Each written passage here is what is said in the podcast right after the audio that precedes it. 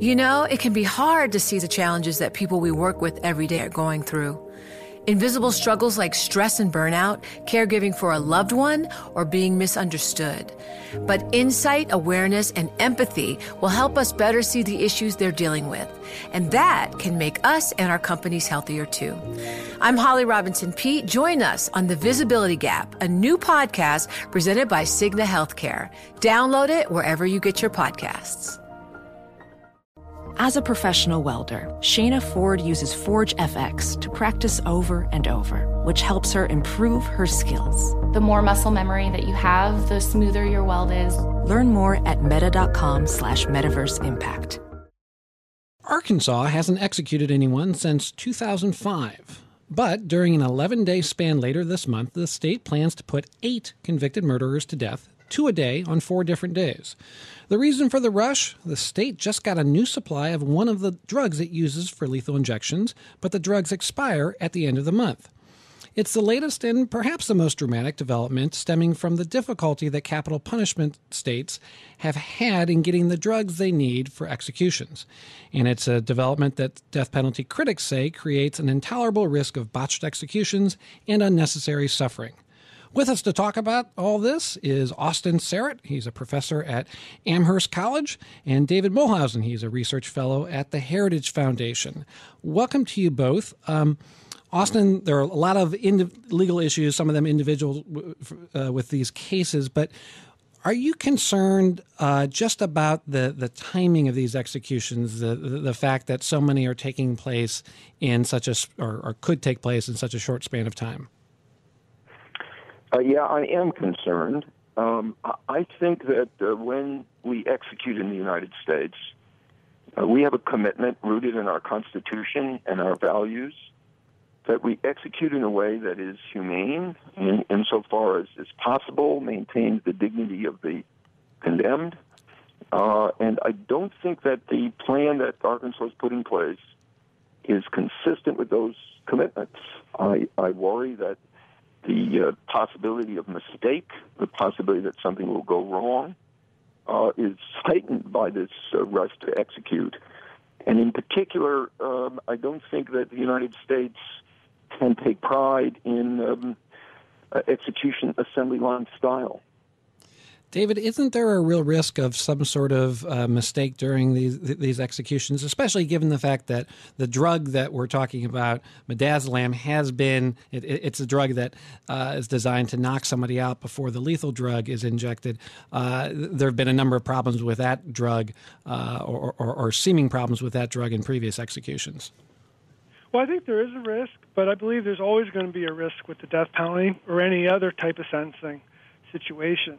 But we need to be aware that these people were convicted of serious crimes.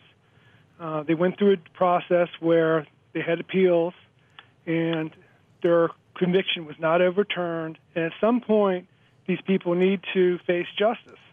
And so, State in Arkansas is doing a compressed schedule, and I hope they can carry it off successfully. But we need to remember that the reason why the state has this compressed schedule is that opponents of the death penalty have put pressure on drug companies to not provide the necessary drugs to carry out the, death penalty in the first place. So, so you have opponents complaining about a problem that they're responsible for creating in the first place. Yeah, Austin, what about that point? I mean, what what is a state that, that has the death penalty supposed to do? So that you know, it's, it's constitutional. The voters of the state uh, ha- apparently approve of it. Um, they want to execute somebody who's exhausted all their appeals.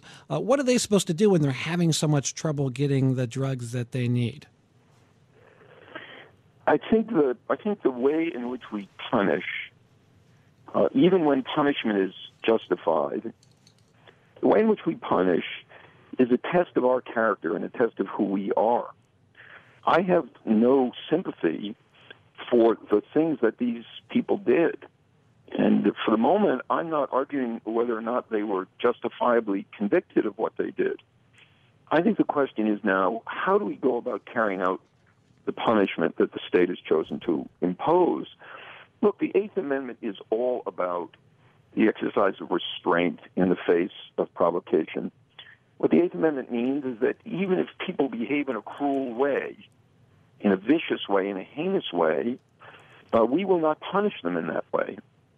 And, and that's what I think is at stake in what Arkansas is about to do. It, it's not the question about whether or not these people deserve a particular punishment.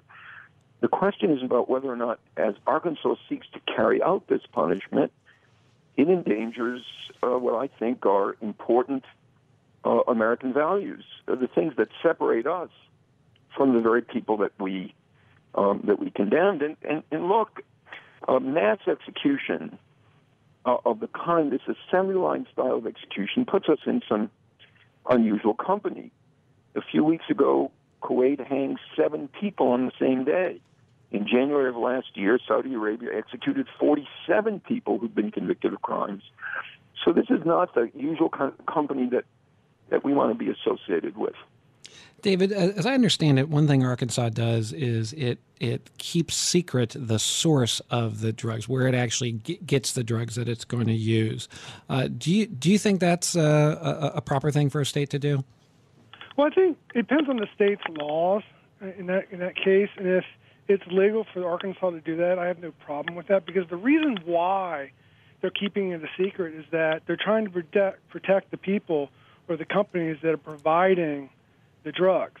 Because what will happen is, as soon as the companies are identified for providing the drugs, death penalty opponents will launch a media campaign, a social pressure campaign to stop the company from selling drugs to the state.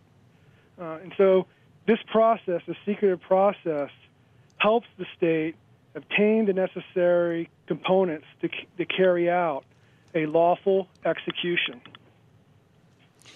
Austin, uh, I saw something you wrote shortly after the election where you said that uh, it seemed like the death pen- the death penalty was making a comeback. I know a lot of people, particularly before the election, had, had thought the death penalty was moving in the direction of of being abolished. Do you uh, still feel the way you did after the election, and, and if so, why? Well, I think what I wrote suggested that it looked like the death penalty was making a comeback but my argument was that despite what happened in Oklahoma, and Nebraska, and California in three referenda, and despite the election of a pro death penalty president, the underlying trends were running very strongly against uh, capital punishment, and they were unlikely to be um, derailed by what happened in California, Oklahoma, Nebraska, and by the election of the president. Uh, we're in a period of national reconsideration of capital punishment. It's happening all over the country, including in places like Texas.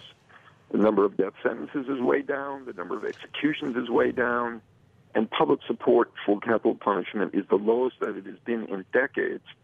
And I don't think what happened in November is going to change those, uh, what I call fundamental conditions. Thank, thank you for, for, for that clarification, which I, I, I obviously didn't read your article closely enough. enough. So uh, thank you for that. And thank you for joining us. Austin Sarat, professor at Amherst College, and David Muhlhausen, uh, research fellow at the Heritage Foundation. That's it for this edition of Bloomberg Law. We'll be back tomorrow. Thanks to our technical director, Reg, Reginald Bazile, and our producer, David Sucherman. Coming up on Bloomberg Radio, Bloomberg Markets with Carol Massar and Corey Johnson. Carol, you have 10 seconds. What are you going to talk about? FOMC Minutes. Back to you. Good stuff. Okay, stay tuned for all that and more here on Bloomberg Radio. You've been listening to Bloomberg Law. This is Bloomberg.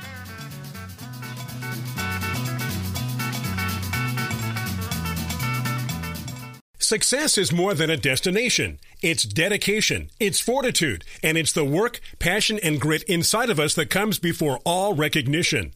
That's what Stifel has been doing for over 130 years, and it's why Stifel is one of the fastest growing wealth management firms in the country. And Stifel goes beyond traditional wealth management to offer you a full suite of banking services, direct access to one of the industry's largest research franchises, and a leading middle market investment bank. It's the best of each of us made better by the best in all of us. And that is where success meets success. Find a Stifel financial advisor at stifel.com. That's S-T-I-F-E-L dot com. Stifel, Nicolaus and Company Incorporated, member SIPC and NYSE. It can be hard to see the challenges that people we work with every day are going through. I'm Holly Robinson Peete. Join us on The Visibility Gap, a new podcast presented by Cigna Healthcare. Download it wherever you get your podcasts.